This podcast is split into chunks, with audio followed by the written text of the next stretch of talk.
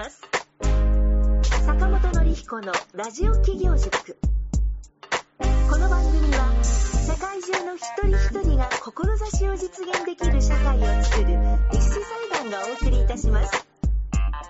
起業家教育の専門家坂本典彦が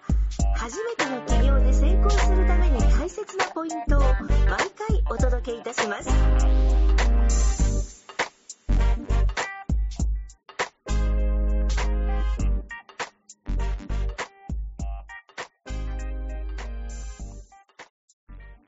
リスナーの皆さんおはようございます。立志財団の森川です。今日もラジオ企業塾が始まりました。坂本先生、よろしくお願いいたします。はい、よろしくお願いします。今日もリスナーの皆さんの企業の役に立てる内容でお届けいたします。まず最初に今日取り上げるトピックをご紹介いたします。まあもう昨今、世の中的にもコロナの影響が大きくありまして、まあこういったコロナがですね、あの、私たちのあの生活に与える影響というのはものすごく大きいんですけれども、まあそういった中でですね、特に最近あの多く話題になることの一つが、まあ資金の調達ですとか、資金をどうしようかということについてのお話がありますので、まあそのあたりにフォーカスしてですね、坂本先生に教えていただければと思いますので、よろしくお願いいたします。はい、よろしくお願いします。えー、そうですね。まあ今ちょっとね、かなりもうコロナの影響あると思うんですけど、沖縄の方はどうですか、コロナの影響は。そうですね。あの、やっぱりその、東京とか大阪とかと比べると、まだその感染者の方の数が、まあ、不幸中の幸いだと思うんですけれども、まだ少ないっていうのは実情としてありますので、あの、大混乱になるかっていうと、まあそこまでは言ってないんですけれども、まあ、とはいえ一方、やっぱり観光産業っていうのは、軒並み打撃を受けてますので、まあそういった意味では、経済ですとか産業っていうのは、やはりこう、一刻も早く回復をしなければいけないっていうところには来ているなというふうには思います。そうですね。なんで、まあ、あの、もう本当にね、もう売り上げがもう激減してるっていうのが、もうこれは、まあ日本中のね、なんかもう観光業の方とか飲食業の方はあるかなと思うんですけれども、まあちょっとね、こういう時、だからこそね、ちょっとまあ耐えていきたいなと思うんですけれども、で、その時にやっぱりまあ、あの、現金、資金調達っていうところは非常に大事になってくるなと思います。で、まあ今ね、コロナ向けの対策融資とかっていうのが、えっ、と、まあいろんな金融機関が、まあ出してもらってるので、まあそこを、やっぱり、あの、早く、まあ相談していただきたいなと思ってます。で、まあ、えーまあ、まずね、一つあるところとしては、まあ、中小企業、えー、あ、日本政策金融高校ですね。はい。っていう、まあ、中小企業のね、まあ、融資をしてくれてるところですけれども、で、ここもコロナ対策融資という形で、で、今やってくれてるのが、あの、通常の枠と別枠で融資をしてくれるっていう形で、今やってくれてますので、あの、まあ、お近くのね、政策金融高校さんにお電話なり訪問して、えー、お問い合わせいただけるといいかなと思うんですが、あの、別枠のね、通常の保証枠と別で、あの、融資してくれますので、あの、もうすでにお借りである方とかは、で、でも、あの、最近借りたけど、なかなか貸してもらえないんじゃないかとかっていう方もね、あの、別枠で、あの、融資受けられる可能性あるので、取り急ぎご相談行かれるといいかなというふうに思います。で、あと、えー、あともう一つね、えー、まあ、銀行さんからの借り入れで、あの、信用保証協会っていうのがありますので、まあ、ここも、えー、通常とは別枠でコロナ対策融資という形ですね、あの、あります。で、あと、まあ、そのセーフティーネット保証というね、なんか、あの、そういう売り上げが落ちてる方向けの保証ということで、経済対策の保証という形でありますので、これもまあ別枠の保証があるんで、だからまあ、銀行さんからもね、あの、通常の、えー、保証の枠と別で、あの、融資受けられる可能性ありますんで、まあ、ここのところをぜひ、まあ、しっかり活用いただいて、当座の現金っていうのをね、まあ、活用して、で、元金据え置きとかもできるみたいなので、1年間ね、据え置きとか2年間据え置きみたいな感じでも、えー、できますので、まあ、まずね、当座の資金を確保して、で、まあ、コロナね、多分、まあ、私の、まあ、見立てですけれども、まあ、どうですかね。まあ、早くて5月、6月で、えー、まあ、夏ぐらいまではやっぱかかるかなっていうところ。で、まあ、下手すると年内ちょっとこの状況というか、あの、結構厳しいね、あの、観光業とかだとなかなかすぐに戻ってこない場合もあったりもするので、まあ、ちょっと年内厳しいかなっていうのを考えると、まあ、金としても、まあ、ね、1年とか、まあ、2年据え置きにして、えー、まあ、融資を受けるみたいな感じで、まあ、当座の手元資金をね、確保しながらやっていくっていうのは一つかなというふうに思いますね。はい。あくまで将来のことがわからないけど、まあ、見立てとか仮説っていうこと前提にはなると思うんですけれども、まあ、仮にこの先1年ぐらいをこう視野に入れた時なんですけれども、あの、その資金調達のできる上限の金額っていうのもあると思うんですけれども、はい。まあ、上限の金額っていうのがある一方で、どれぐらいのその資金を調達することを目標にしたらいいとかっていう、その調達資金の金額の算出の仕方みたいなものって何かあったりとかってするんでしょうか？まあ、多ければ多いに越したことはもちろんないと思うんですけれども。そうですね。あと、業種によってと、あと、今の手元資金にもよるんですけど、まあ、運転資金とかだったら、まあ、一般的に言われてるのは、大体2ヶ月分ぐらいなんですね、月賞の。ああ、そうなんですか。はい。が、まあ、大体融資の目安なので、で、それがまあ、あの、通常ね、もう今借り入れしてるとかでも、えー今回別枠でも2ヶ月分ぐらいの資金が、まあ、融資受けられるっていう可能性はあるので、なんで、で、まあ、普段よりは融資はかなり通りやすくなってるので、厳しいなとかって思った方も、一度相談に行くのは、あの、すごくいいのかなというふうに思いますですね。なんで、まあ、ポイントはまあ、通常よりは融資通りやすくなってるんで、まあ、すごくいいっていうところですね。で、あと、あもう一つ、あの、今ね、補助金とか、助成金とかもすごく出てたりしますので、あの、助成金に関しては、えっと、まあ、テレワークのね、助成金があったりしてて、今、えっと、250万か、あまで、で、それ10分の10ということで、あの、全部、えー、だいたいその半分、えー100万出し借り、100万のうち50万は経費負担しますよとかが結構多いんですけど、えー10分の10なんで、あの、全部テレワーク分のかかったパソコン代とか、まあそういった諸々の経費が、えー補助金、助成金で出ますんで、なんかそこも、えー活用されるといいかなというところですね。で、であとは補助金も、えっ、と、まあ通常の補助金の枠ですね。まあものづくり補助金とか、小規模企業の持続化補助金とかあるんですけど、まあこの辺も、えっ、と通常よりもちょっと枠が広がるみたいなので、なんでその辺もしっかりと活用して、えー、まあ結構今ね、政府が資金調達、企業の資金調達っていうのはすごくね、あの、融通してくれてますので、あの、そこをうまく情報キャッチしながら、まあ、やっていかれるとかなっていうふうに思いますね。はい。今結構いくつか紹介していただいたものって、まあもちろんその、いろいろ調べ、ご自分で調べて、そういう情報をキャッチされる方もいらっしゃると思うんですけれども、はいまあ、逆にどこをどう調べたらそういう情報がキャッチできるかっていうのが、なかなかこう、例えばインターネットとかパソコンに詳しくないとか、情報の集め方があまりこう、明るくないっていう方がいらっしゃるかもわかんないんですけれども、はい。まあ、そなんかこう、情報の集め方みたいな感じで、ね、例えば今の坂本先生みたいにいろいろこう、はい情報をキャッチする方法とかでこういうやり方がありますよとかって、いつもどういうふうにされてたりするんでしょうか？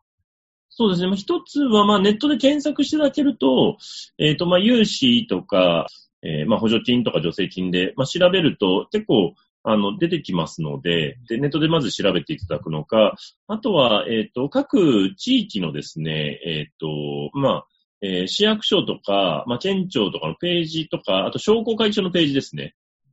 多分そこを見に行くと、えっ、と、大体その、まあ、特に今この時期なので、えっ、と、そのコロナ対策融資とかコロナの補助金とか、まあ、そういったのは出てますんで、あの、まあ、近くの商工会議所さんとか、あと、まあ、銀行さんに直接相談に行ってもいいかもしれないですね。はい。とか、政策金融公庫さんとかにも直接窓口があるので、で、そういう今、融資相談とか、あのあったりしますから、なんかその辺を、うん、あの、聞きに行かれるといいかなと思います。はい。はい。あありがとうございます。今回ですね、あの、坂本先生に、まあ、このコロナの対応ということで、資金調達ということにフォーカスをしまして、えー具体的なその資金調達の方法ですとか、まあ、その情報のアクセスの方法について教えていただきました。では次に企業の Q&A のコーナーに移ります。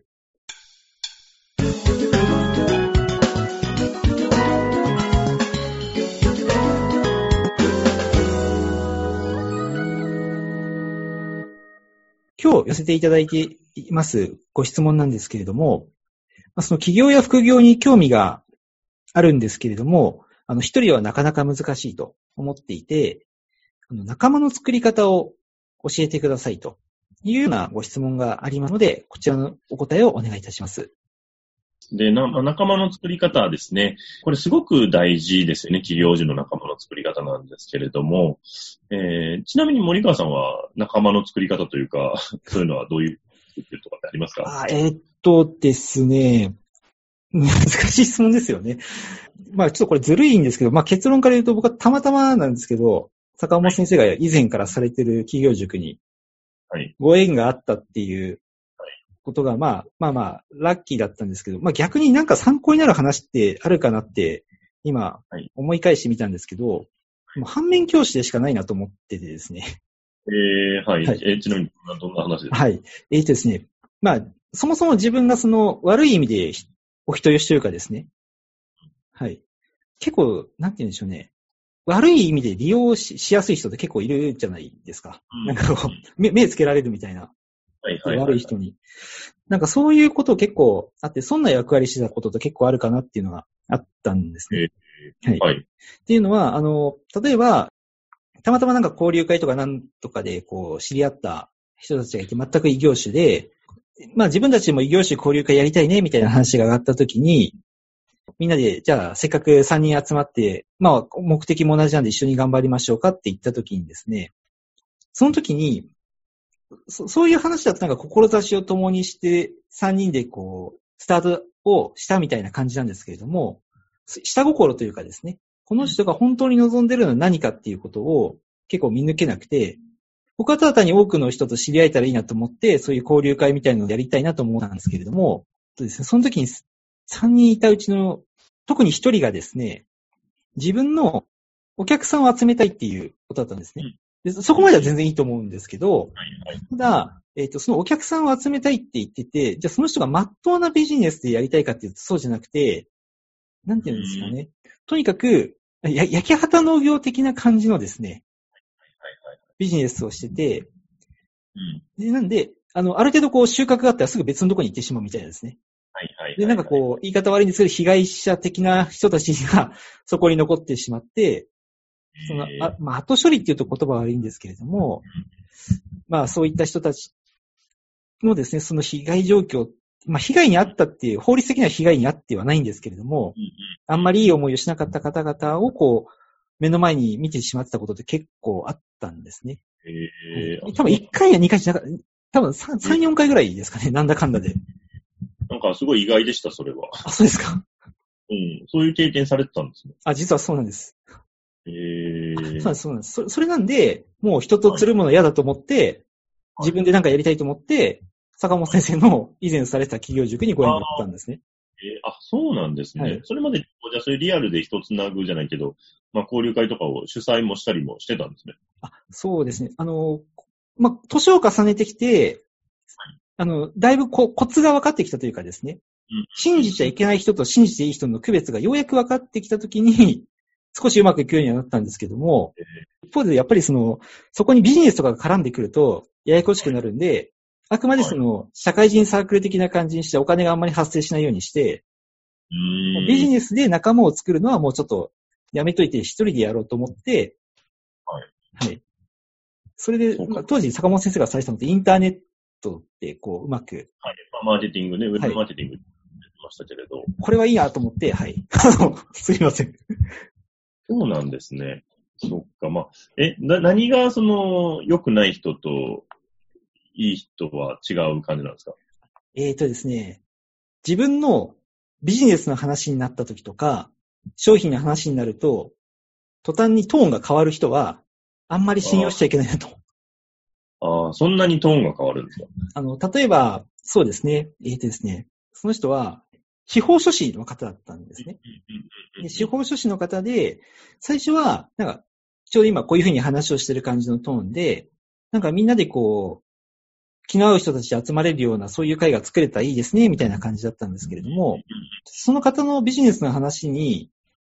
あの、その会に来られて初めての方がなった時に、途端にこう身を乗り出して、あの、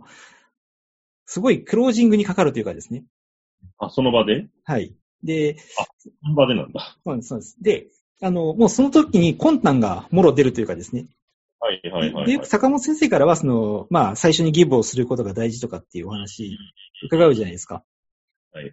そういうことをするんじゃなくて、もうすぐに自分の借り込みに行ってる、まあ、言葉悪いんですけれども、営業用語で言うと借り込みにすぐチャンスとあらば行くっていう人は、あんまりこう、ギブができない人だと思うんで、はいはいはいはい、はい。その、すぐこう、テイクに行くというかですね。うんうんうんうんうんうん。そういう人はちょっと要注意かなっていうのは、はいそうですね。いや、よくそれありますよね。なんかで、なんか、で、起業するって言ってると結構いろんな人が寄ってきますからね。来ますね。結構、良くも悪くも、で、どっちかというと、なんか、うーん、なんか、悪く言っちゃうと食い物にしてやろうみたいな人も結構来たりするので、来ますね、来ますね。はい。だからそこをね、ちょっと、あの、注意しとかないといけなくて、で、で、やっぱ大事なのは、自分自身も、なんだろうな、自分自身がやっぱりお金に目がくらんでると、なんか、お金をちらつかせる人が寄ってくる感じはしますね。はい。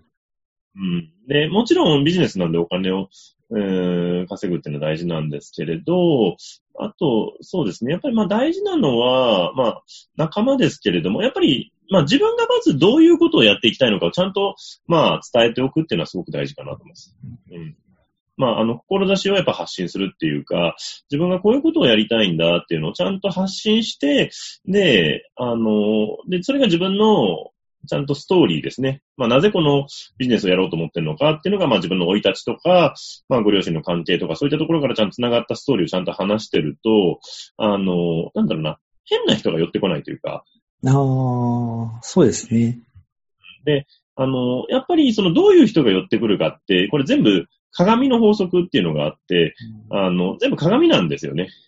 だから自分がそういう、やっぱお金を持てたいみたいなだけのエネルギーを話発してると、やっぱそういう人が寄ってきちゃうし、いや、自分は、まあ、もちろんお金も大事なんだけど、その前にこういうことを、こういう世の中作っていきたいとか、こういう会社を作っていきたいんだっていうのがあると、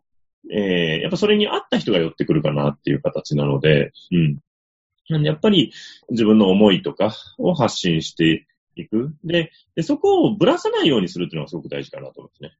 あの、これがブレちゃうと、なんか時にはお金儲けのため、時には好きなことのため、時には世の中のためみたいな感じで、分かれてくると、バラバラになってると、なんかいろんな人が玉石混交で来るな、という形ですね。なんで、まあ、それこそ、そういう思いをちゃんと発信して、で、どんな価値観でやってるのか。うん。あの、コミュニティとか仲間作るときって、やっぱりそのルールをちゃんと決めとくってすごく大事だと思うんですね。うん。で、ルールって別に細かいルールもまあもちろんあってもいいんですけど、なくてもよくて、大事なのはどんな価値観？その、さっき言った、ね、なんかすぐに売り込まないとか、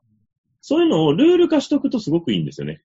なんか例えば、えーじゃあみんなで集まって交流会しようとか勉強会しようって言っても、この場で営業するのは禁止とかってしとくといいんですよね。で、そうすると、その場ではもうそういうのがなくなるからで、ただその後会ってなんかやるのは OK とかですね。で、ただあとは、もしその会の中でクレームが出たら、えークレームがだ出た方の負けみたいな。ああ、はい。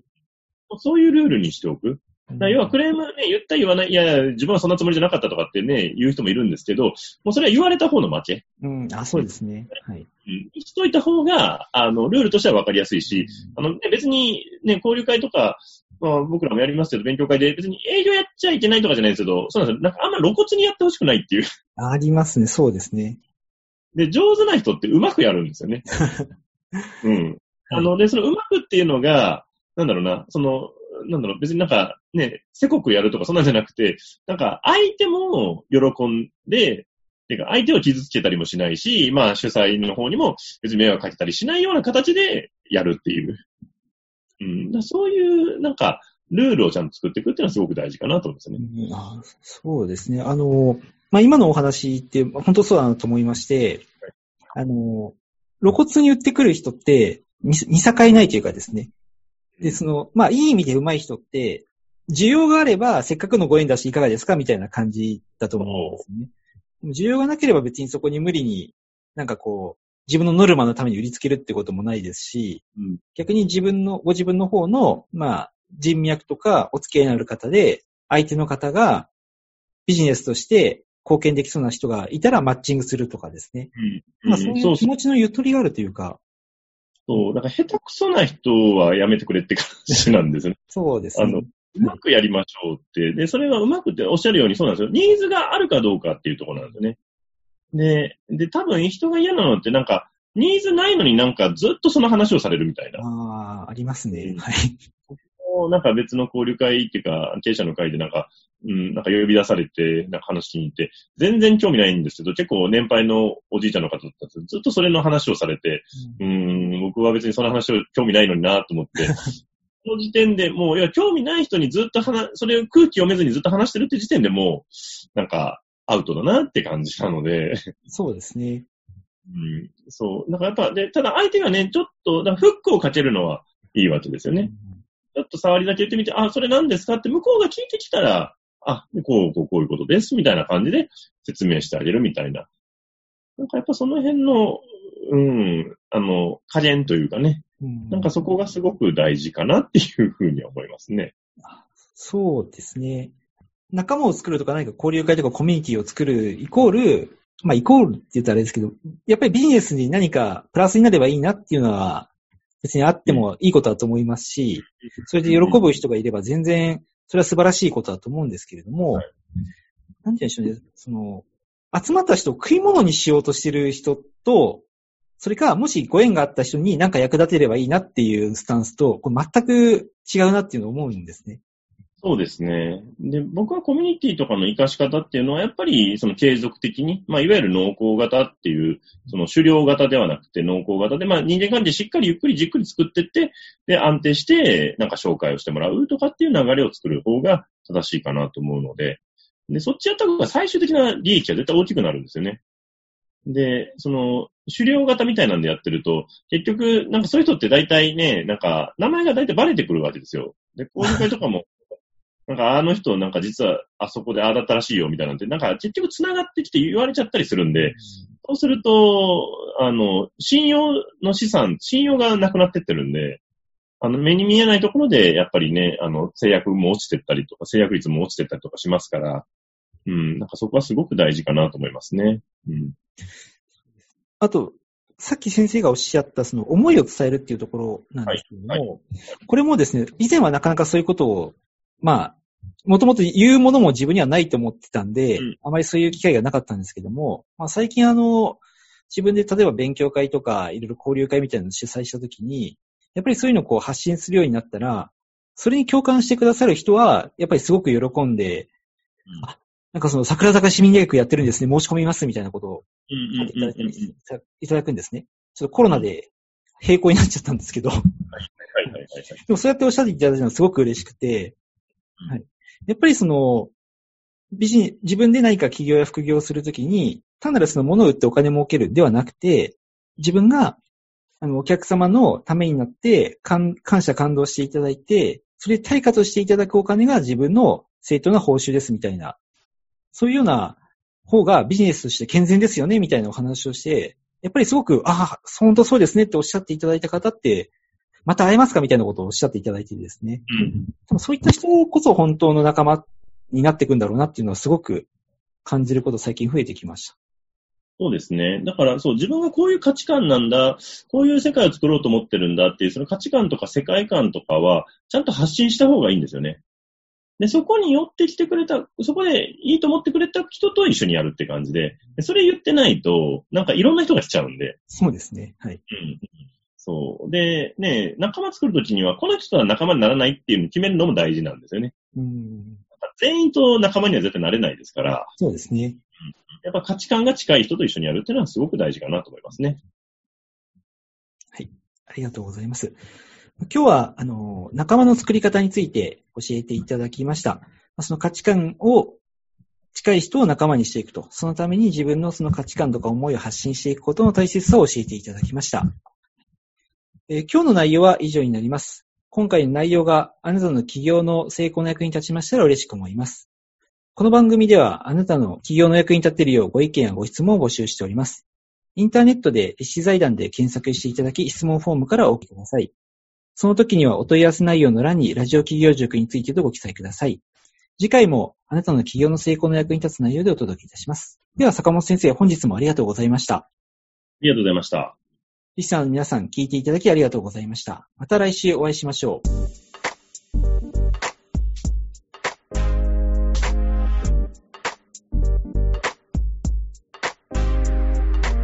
今回の番組はいかがでしたでしょうか？